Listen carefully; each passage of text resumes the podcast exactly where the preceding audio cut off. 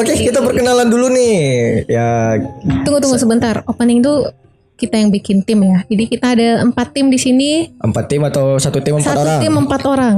Ada Ana, ada Riza, ada di sebelah saya Pak Randi dan saya sendiri Dokter Ica. Oh, ya. Jadi ini merupakan salah satu inisiatif yang mana kita juga inovasi dari eh, tim humas dan juga di bawah kepemimpinan Bapak Kalapas Edi Junaidi untuk bisa berbagi kepada masyarakat gimana sih, kenapa sih dan gimana ah daripada bikin cerita yuk kita langsung menuju ke narasumber. Iya. Oke, selamat siang. Selamat siang. Ini Selamat siang Bu, narasumbernya Pak kita rahasiakan ya. Kita panggil apa tadi maunya Bang Ray. Bang Rey. Bang Ray ya, bukan Mawar ya. Jangan Sebut saja Mawar bukan ya. Bang Rey. Bang Ray. Bang Ri jangan mawar.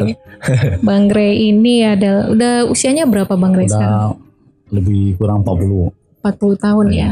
Ini ya sebelum kita membahas-bahas yang lain kenapa bisa terjadi, kita tanya dulu nih kabarnya gimana?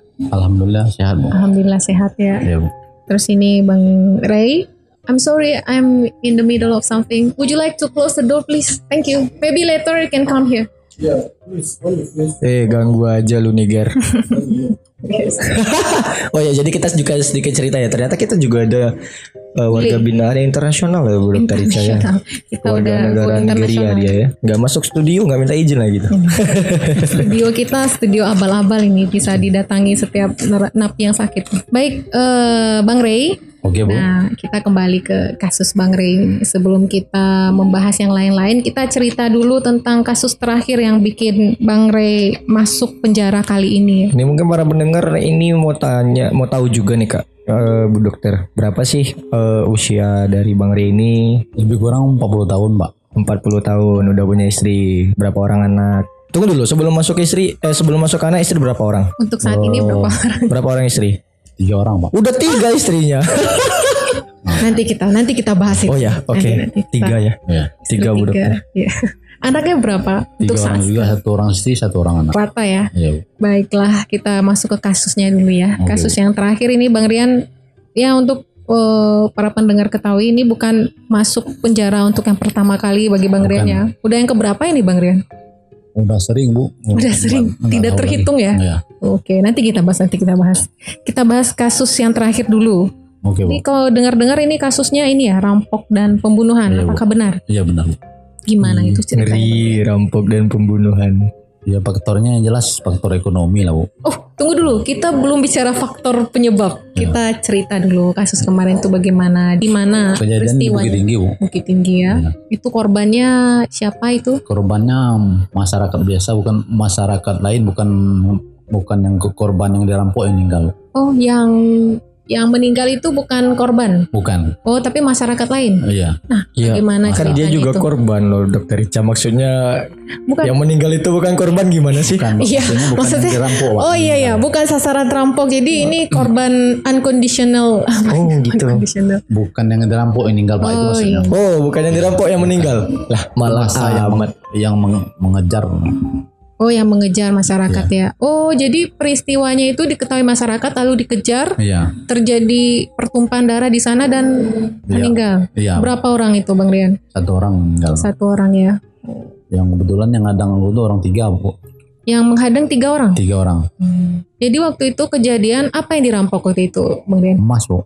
Emas ya. Iya. Dari siapa itu? Dari ibu. toko kah? Dari dari dari sebuah rumah. Dari sebuah rumah. Oh ya gimana kronologisnya? Kenapa Sebenarnya bisa? kronologisnya itu bukan merampok Bu, mencuri sebenarnya. Hmm, apa beda merampok Oh ya, dan merampok mencuri sama itu? mencuri itu bedanya apa? Mencurinya mencuri itu beda perbedaan mencuri itu nggak diketahui dan orang kan. Oh, Nah, iya. kalau merampok itu eh, transparan eh, menghadapi orang itu. oh gitu. Jadi karena ketahuan langsung dengan orang itu langsung dirampok aja gitu. Hmm. Oh, jadi Dan gitu ya pendengar ya. Ternyata mencuri dan merampok itu berbeda. Berbeda Kalau mencuri itu tidak kelihatan. Nah, tidak ketian. Udah hilang aja gitu ya. tidak Korban udah kehilangan orang aja. punya- yang punya barang atau yang punya barang nggak tahu. Tapi kalau merampok itu terang-terangan. gitu ya. terang-terangan. Jadi target kenapa bisa menargetkan rumah itu varian? Dari mana infonya? Itu dari orang lain juga, Bu.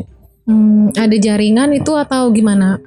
Oh, Atau memang ada khusus jaringan lah gitu. jaringan ya? Nah, kalau di sana misalnya kan ada yang menyimpan emas atau menyimpan uang. Hmm, Jadi ada yang ngasih tahu ke Bang Rian. tahu. Nah itu memang tugasnya begitu atau memang kebetulan aja dengar-dengar apa gimana? Oh, kebetulan aja dia dengar-dengar Hmm. karena dia tahu kan sedang ada ada korban mau dia apa kan. Nah kebetulan yang ngasih tahu sekarang ini hubungannya sama Bang Rian apa? Di mana kenalnya? Sekarang masih istri kawan. Kawan ini juga mencuri atau merampok pekerjaannya? Kawan ini dulu pernah juga mencuri dengan saya. Oh gitu ya. Jadi dapat info dari sana. Iya. Apa aja yang diinfokan oleh informan yang perlu Bang Rian ketahui untuk satu sasaran itu apa aja yang perlu? berupa emas, Pertama duit. bendanya harus ada emas atau Iya. duit itu banyak ya. Iya. Yang kedua soal keamanan itu perlu nggak Bang Rian?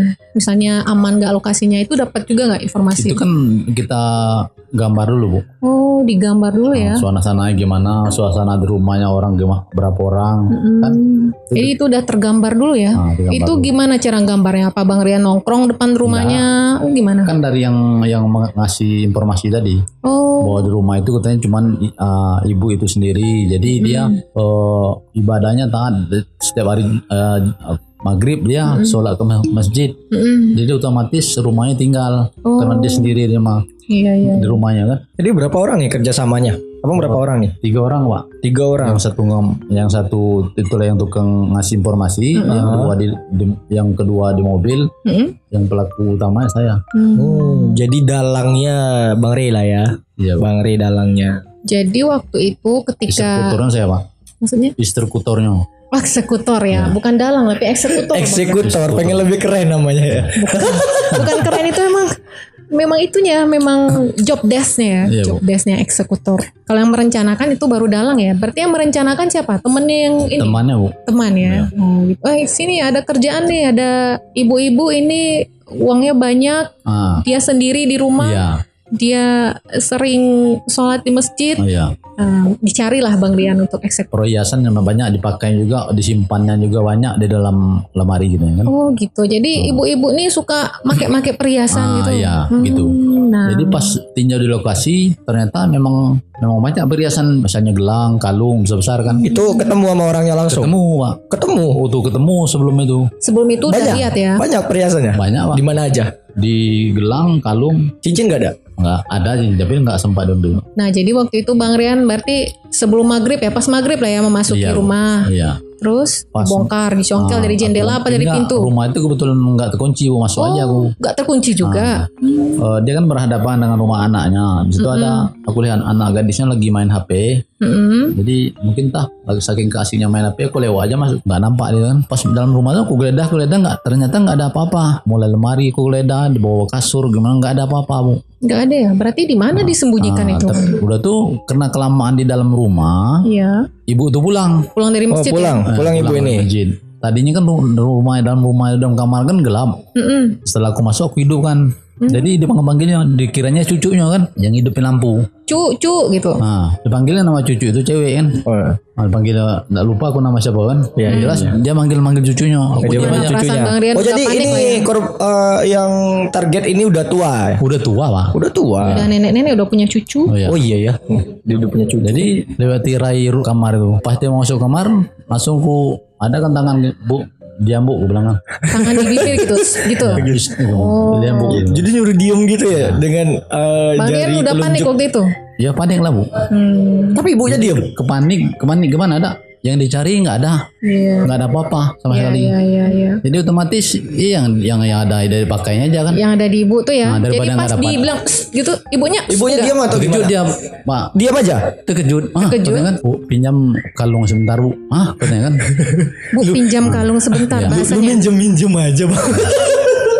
Tunggu dulu Bang. dia kebetulan dia Ini. udah buka apa itu kan udah buka kemenanya kan apa itu jilbabnya dibukanya kan Ba- jadi nampak Jadi kelihatan ya. kelihatan. Memang berat kalungnya. nah memang berat. Dia tuh ah terkejut. Langsung aja aku ambil nih bu. Aku tarik nah itulah menjerit dia. Aku tarik Oh jadi pas pas disuruh diam itu dia belum menjerit. bu. Menjerit. Nah, langsung aku tarik bu. langsung dia digini-gini kan. Jadi yang yang put, nggak putus barang tuh cuman apa itu yang Cantolannya. Ah, Cantolannya itu yang copot. Iya. menjerit Copot dia, menjerit sampai kedengaran kayak orang tetangga. Ah, Iya. Pas saya keluar itu, Kalung udah di posisi udah di tangan Bang Rian. udah pas aku keluar udah udah ditunggu aku dengan tiga orang, Udah rame.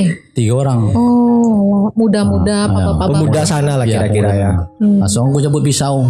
Bawa pisau. Oh, jadi udah udah ready nih. Nah, memang dia Ya namanya mau mau curi ya iyalah ya. namanya kita Bawa mau mana kan kalau nggak terdesak nggak mungkin cabut pak. Ah, Iya iya benar benar. daripada istilah kalau istilah perampok oh, daripada orang kita yang meninggal nah lebih baik orang yang meninggal kan nah, Ngeri ngeri saya cabut saya bilang tolong jangan mendekat bilang kan Sempat ada percakapan sebelumnya. Iya, ada negosiasi. Aku bilang, tolong jangan mendekat bilang kan Mm-mm. yang satunya mundur yang kedua yang pertama yang satu ini langsung lawan Ngelawannya tangan Ah, kosong. tangan kosong dia Tangan Iya. kosong aja berani mereka. Nah, karena dengan kabar dia setelah tapi setelah dengan kabar setelah dia ini memang dia udah bela-bela dirinya kan Oh, ada bela dirinya, ada ilmu kebal. ah udah nanggung aku sana pak Beda bu dokter, ilmu kebal sama ilmu bela diri ya Bela beda. diri apa ilmu kebal katanya? bela diri Oh, bela diri, iya. sempat berkelahi pokoknya aku nggak tahu kenapa waktu itu Ah, terus Lah, teman-teman yang dua orang lagi nggak berani pak Nggak berani. Karena udah megang pisau ya? pisau nampak dia kan Enggak tunggu. Yang tadi kan abang ada informan ada driver. nah Abang Ya, eksekutor. ya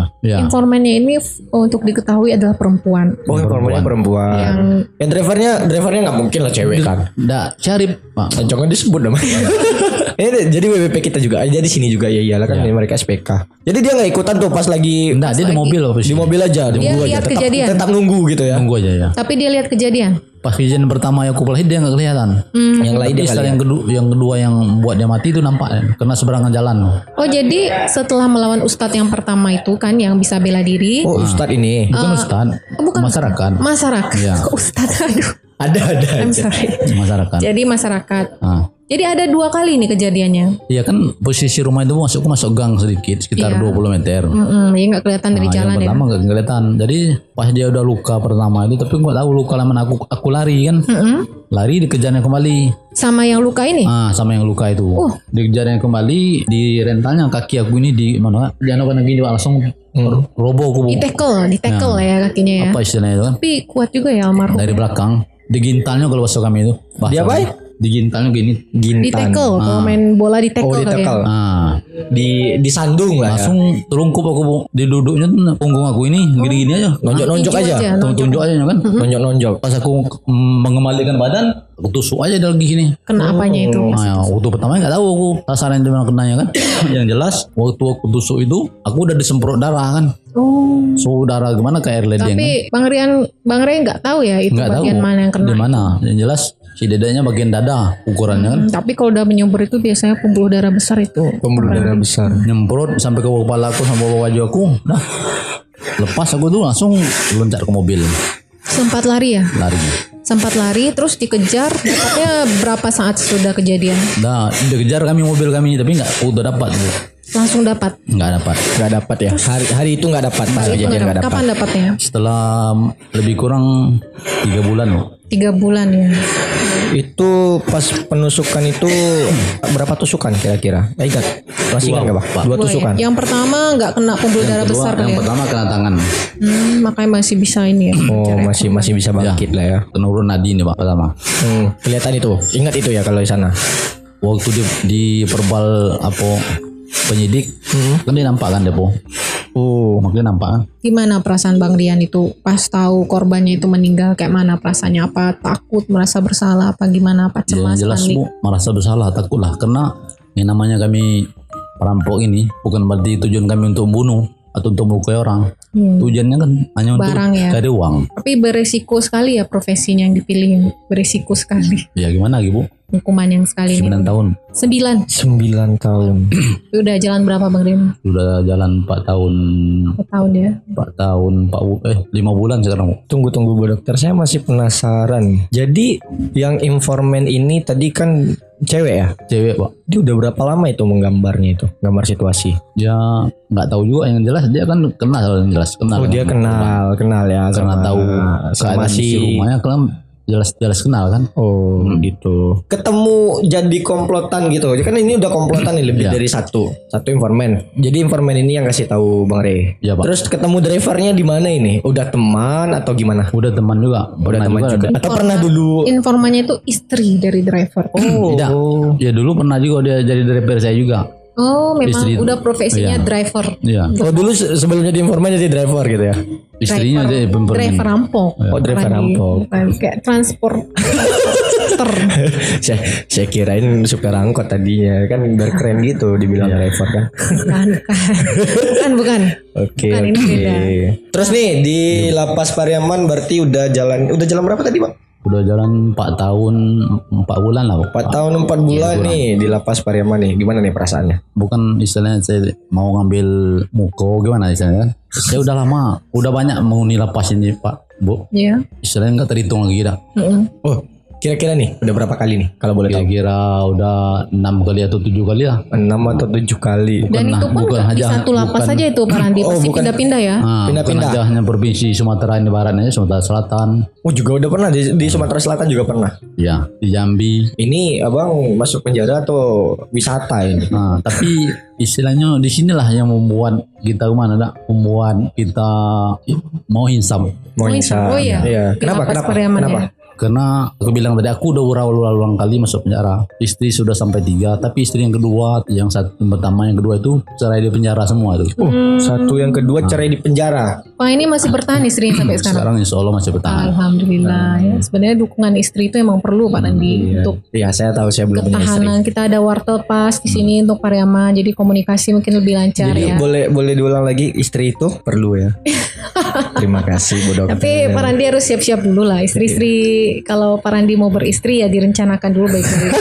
Iya, iya direncanain nggak mungkin ambil comot doang. Nah itu Bang Rian ya. Jadi memang ternyata sekarang ini mungkin usia juga kali Bang Rian. Iya, Udah lelah ya yang Lelah. seperti itu ya. Benar. Ditambah mungkin masuk lapas Pariaman mungkin terasa lebih humanis, Ya. lebih Ya kan tadi lebih kekeluargaan Iya. gitu kali. Bang tadi cerita kalau di sini dia lebih merasa nyaman dan bisa membuat diri itu merasa insaf. Kenapa? Kenapa? Apa yang Karena yang pertama Hah. eh, kita dikasih binaan kerohanian misalnya datang guru-guru dari luar dari dari Iya. Kemenak. Hmm. Saya dua tahun setengah belajar dulu Ngaji ya? Ngaji ngaji. Nah, sebelumnya sebelum masuk penjara udah bisa ngaji apa belum? Udah juga dikit Udah juga, cuman belum terlalu Iya, paham. belum begitu mendalami pak. Belum Oh, udah dua setengah tahun ya? Di samping itu sama bapak-bapaknya uh, Oh, yang bapak membuat ini kita petugas. segan sama petugas-petugasnya kan. Ah, dia istilah menganggap gitu kayak keluarga gitu. Iya. Nah, Yang sesuai, sesuai dengan, dengan lain kan. lapas Pariaman yang Lapas humanis. Pariaman, ya, humanis ya. istilah orang sini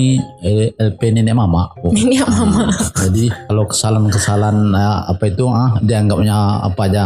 Ya, Coba kalau. LP lain bu, ah udah main gebuk, udah kita gimana ada kesalahan sedikit. ada kekerasan ya. Tapi kan itu mungkin, Mungkin itu dahulunya ya, mindset dulunya ya. Kalau mungkin sekarang sekarang udah kan hampir merata. Ya semoga tidak ada lagi lah kekerasan di lapas ataupun yang ada di rutan mana pun lah ya. Mudah-mudahan dengan adanya cerita seperti ini mampu. Ini kan kisah nyata Marian ya. Kita nggak ada Iya. ngobrol sebelumnya ya. Enggak ada, Pak. Kita nggak ada setting sebelumnya. Ini benar-benar dari Ya Marian tidak juga sendiri. ada pes- pesan sponsor ya. Iya. Nanti tolong dibagus-bagusin lapas ya Bang Rian nggak ada Iya, ya? nggak ada, ya? nggak ada. Ini cerita apa adanya aja, Apa Bu. adanya. Ya. Hmm. Pertama kali masuk lapas itu umur berapa Bang Rian? Saya masih SMP itu, Bu. SMP udah masuk penjara. Kasus apa Bang Rian? SMP itu Itu kasus pertama mencuri motor, mencuri motor. SMP udah Kelas curanmor. berapa Bang Rian? Kelas 2 SMP. Kelas 2 SMP. Dua SMP udah curanmor. Ibu, ibu dokter kelas 2 SMP pandai ngapain? 2 SMP saya baru lirik-lirikan sama cowok. Lirik-lirik sama cowok. ya.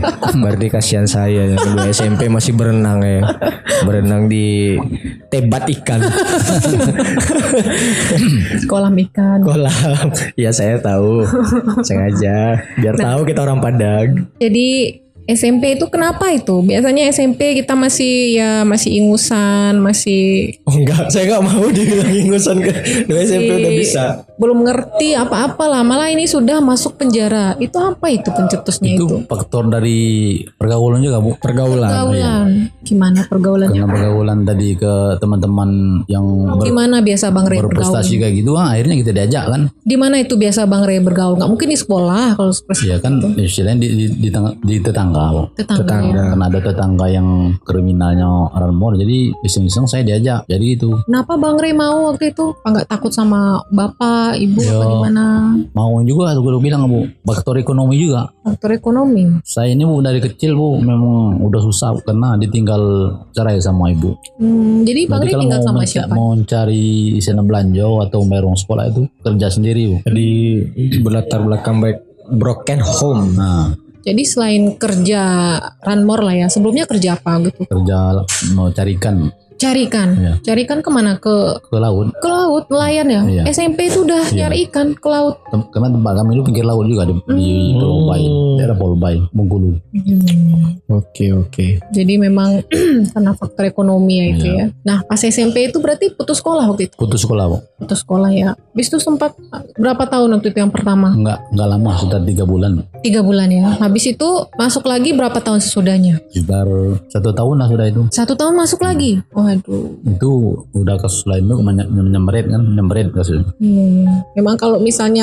ada itu yang bisa dirubah dari Bang Ray ini dulu, apa yang mau Bang Ray rubah? Maksudnya ketika SMP sebelum Bang Ray masuk penjara itu, seandainya aku dikembalikan ke masa SMP aku, itu aku akan melakukan ini biar aku nggak begini nasibnya gimana? Bang Ray mau apa? Seandainya Bang Ray dikasih kesempatan nih kembali ke masa SMP, ya Bang Ray mau apa? Apa yang mau Bang Ray rubah dari kehidupan Bang Ray ini? yang jelas yang perlu kita rubah tuh yang enggak merugikan orang lagi lah bu Hmm, jadi Bang Ray mungkin mau tetap fokus mencari ikan gitu ya, Iya. bisa menolak itu ya. tapi mana kalau sekarang ah udah Iya, takdir kalau sekarang enggak. Kan nanti takutnya kita nanti bagi remaja-remaja di luar sana yang masih digoda-goda untuk ikut Ranmor kan. Semoga kisah Bang Ray ini bisa jadi pelajaran. iya bu Jangan sampailah peristiwa kondisi Bang Ray ini ke orang lain juga terjadi. Kan capek juga Iya, keluar Bu. masuk penjara 6 bulan. Udah ada sampai terpaksa membunuh orang. iya Itu pasti suatu yang berat. Tindak kriminal itu apa menurut Bang Ray yang paling utama itu? Mungkin Kalau sekarang ini bu, misalnya aku aku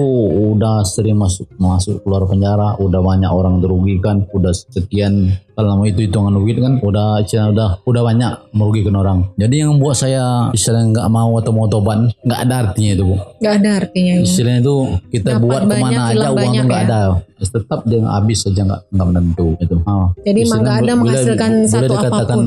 sampai jangankan harta yang kita dapat dari mencuri ataupun dari merampok istri pun anak istri pun yang kita ngasih makan dari hasil merampok itu meninggalkan kita Iya. Oh, Ah. hasil dari rampok itu ya? Nah, jadi jadi hmm, Nggak berkah. nggak berkah Nggak berkah. Ya nanti rencananya kalau sempat keluar nanti memang Kalau sempat keluar ya bakalan keluar bu dokter. Jangan kalau sempat. Kalau sempat itu ada Kalau ada mau panjang lari. umur, insya Allah Ah, jangan lari lah Bang Rian. iya. gimana bu Jangan Ih, jangan lari. ya keluar aja baik-baik. sekarang kan anak istri aku udah nunggu Oh, saya kira nanti udah nyampe cukup lah sampai di luar apa rencananya mau bisnis apa ini Bang Rian? Ada kalau nggak? apa pun kerjaan penting halal Iya ya. salut salut salut. iya bu Ya mudah-mudahan dibukakan lah jalannya Bang Rian ya. Di memang ternyata pengaruh lingkungan ini ya. Iya. Keluarga pertama keluarga didasari ini broken home mungkin ya. Iya, kurang perhatian dari bapak mama ya aku saya heran dia pemeran dia kalau misalnya mau ngerjain apa itu waktu SMA itu pasti takutnya mikir aduh gimana perasaan bapakku gimana perasaan ibuku Oh gitu ya. iya kalau bagi broken home mungkin Mungkin kalau bagi saya orang tua memang prioritas, keluarga prioritas. Jadi eh, kesuksesan seseorang itu didasari dengan keluarga ya. Bukan bukan berarti Bang Rey sekarang nggak sukses, bukan. Tapi sekarang Bang Rey udah punya support dari istri yang luar biasa, Iya. ada anak, sabar ya bertahun-tahun Ah. nungguin dapat dan yang udah baik ada gitu. kemauan untuk berubah juga. Ah, tinggal ngejalanin itu. Eh, apalagi ini udah istri ketiga gila. satu, Om Brandi satu pun anu, belum ada. satu aja belum ada. Jangan kayak gitu bu dokter. Oke, terus eh, ini Bang Re, saya mau nanya nih.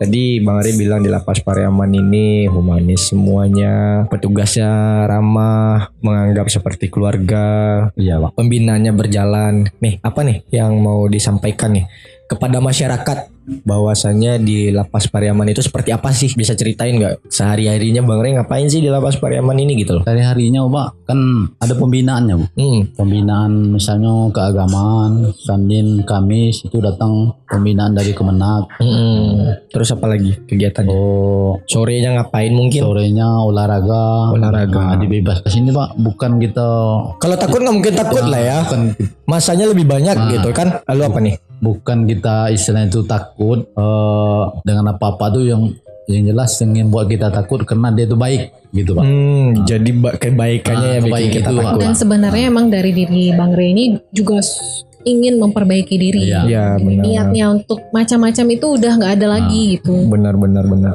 Di, di samping itulah yang Bu. utama ya. Nah, nih saya tanya Bu Dokter nih. Ya. Kalau Saya yang ditanya. iya, boleh dong. Iya ya boleh boleh boleh. Ya, kalau nggak kita jangan host sama saya. Gimana Om Randi gimana gimana? Ini kan tadi tanggapan Bang Reynya seperti itu. Mm. Menurut Bu Dokter sendiri gimana nih? Kan pasti nih tiap hari nih ada pasien yang masuk nih. Ada Iya. warga binaan yang minta obat, Mm-mm. ada yang sakit atau gimana nya. Menurut Bu Dokter sendiri gimana sih ngobrol-ngobrol biasa sama mereka? Ya gimana ya? Ya udah dari 2009 ya Pak Randi ya. Jadi 2009. awal-awal memang aduh aku masuk penjara ini, dokter masuk penjara tapi ternyata ternyata narapidana juga manusia. Hmm. Nah, seperti tadi punya kisah sendiri, punya struggle sendiri. Mereka berbuat jahat tapi mereka bukan orang jahat. Hmm. Mungkin ada yang memang terlahir jahat, tapi umumnya kebanyakan itu memang orang yang terpaksa berbuat jahat ya Bang Rian ya. Dan karena kita memang pembinaan, jadi selagi kita berprasangka baik ke orang-orang, itu pasti orang akan menjawab prasangka kita ya Bang Rian ya. Iya Bu. Ya itulah Bang Randi. Eh, Oh. Bang Randi pula Om Randi.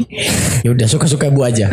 Pokoknya nyaman. Dan semoga yang mendengar podcast ini bisa lebih terbuka lah ya. Kiranya di sini selain selama ini kita fokus ke cerita korban, padahal juga ada cerita dari pelaku. Dan ya mungkin yang bisa diambil pelajaran itu Bang Randi mungkin bagi secara segi keamanan ya, yang kayak kayak tadi kayak pintu harus dikunci, Bang Rian ya. Terus untuk ibu-ibu jangan tinggal Ya. sendiri. Maksudnya nggak usah short time short time lah gitu ya, Nah, nggak iya usah juga, pamer-pameran iya juga. harta. Jangan kalau Karena itu kita mengundang. boleh sih pakai itu tapi pengamanannya emang harus Hmm.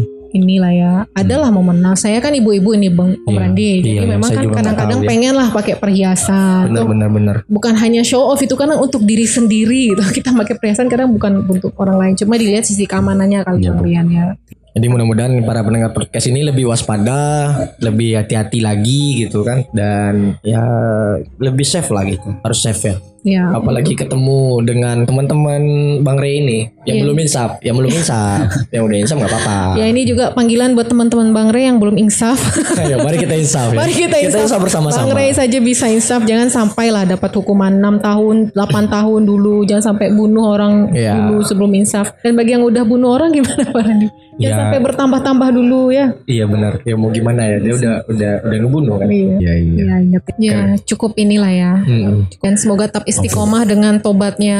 Hmm. Ya semoga ya Allah memaafkan lah Iya. kesalahan di masa lalu. Secara manusia di kehidupan dunianya kan udah menjalani hukuman di penjara kan, udah diputuskan sama hakim. Untuk hukuman di akhirat itu kita serahkan sama Allah ya. Nah Dia kita Tuhan itu kan memang kalau kita ya Om Randi mungkin kita karena setiap hari berkecimpung di dunia pembinaan narapidana kita kadang memang kalau melihat narapidana sudah diputus sidangnya kita tuh sudah tidak menghakimi lagi ya kalau Iya, kita ya iya, kalau tidak kita ada bisa. lagi. Nah kalau masyarakat kan biasanya masih Hmm, mengingat-ingat. masih ingat-ingat, masih bahkan udah bebas pun dikucilkan. Nah ya Sebenarnya dorongan dari masyarakat itu yang sangat mempengaruhi seseorang untuk tidak berbuat kembali. Iya kan Bang Rian ya. Ya, Bu. Kalau masyarakatnya misalnya tangganya pas kita pulang ih pulang dari penjara udah jangan temenin. Mm-mm, Itu kita malah bener. tambah ini ya tambah susah untuk tambah tetap susah. istiqomah ya. Hmm. Iya itu ya. Ya, tapi kita doakan semoga seluruhnya lah, semua para pelaku tindak kriminal baik yang sudah bebas maupun menjalani masa pidana ataupun yang masih belum ketangkap udah lah gitu. Nggak ada gunanya satu pun nggak ada yang bermanfaat. Ada Belum ada hukuman di dunia nanti hukuman di akhirat juga. Janganlah kita bikin susah ya. Mudah-mudahan dengan podcast ini membantu menyadarkan masyarakat untuk berhati-hati, para pelaku tindak kriminal udah untuk berhenti sehingga tidak banyak lagi para pelanggar hukum yang ada di Indonesia ini. Begitu Bu Dokter ya. Jadi kerjaan kita kurang ya Pak Randi. Ya, Gak kayak sekarang ya. 78 orang untuk 600 kurang sedikit. Benar. Iya. Padahal Pak, Pak Menteri udah baik, udah kasih asimilasi COVID, udah ngasih PB, ngasih CB, kurang apa lagi ya? Dengan dicoreng lagi. Kita berharap seperti itu ya. Iya Pak benar Pak. Oke. Bang Rian ya, terima kasih waktunya Bang Oke, Bu. Rian. Terima kasih. Ya, semoga inilah bermanfaat ya. Nanti Om Randy kita tutup ini. Oke, demikian eh, podcast perdana di Lapas Pariaman. Semoga bermanfaat bagi masyarakat sekitar dan kami menghimbau kepada seluruh masyarakat yang mendengar ataupun para pendengar terus dukung kami untuk terus membangun podcast di Lapas Pariaman ini. Kita akan angkat cerita-cerita yang unik dan menariknya tentunya Bu Dokter ya. Yang inilah yang ada kisahnya lah ya. Ya. Terus yang yang jelas orangnya udah tobat dulu. Oh ya, yang penting orangnya udah tobat dulu. Jangan yang masih Iya Bu. tentengan, Hmm. jangan yang Tapi masih bangga dengan Kebanyakan dari di sini udah pada banyak berubah lah. Iya. Udah pada banyak berubah dan kita harapkan dengan adanya podcast ini mampu menyadarkan masyarakat akan pentingnya mawas diri dan akan pentingnya untuk terus memberikan support kepada siapa pun gitu. Karena tidak ada orang yang jahat, hanya ada faktor yang membuat mereka menjadi orang jahat. Oke, demikian dari saya Randi Hada Pratama dan Dokter Ica. kami ucapkan selamat siang. Bila taufiq wal hidayah. Wassalamualaikum warahmatullahi wabarakatuh.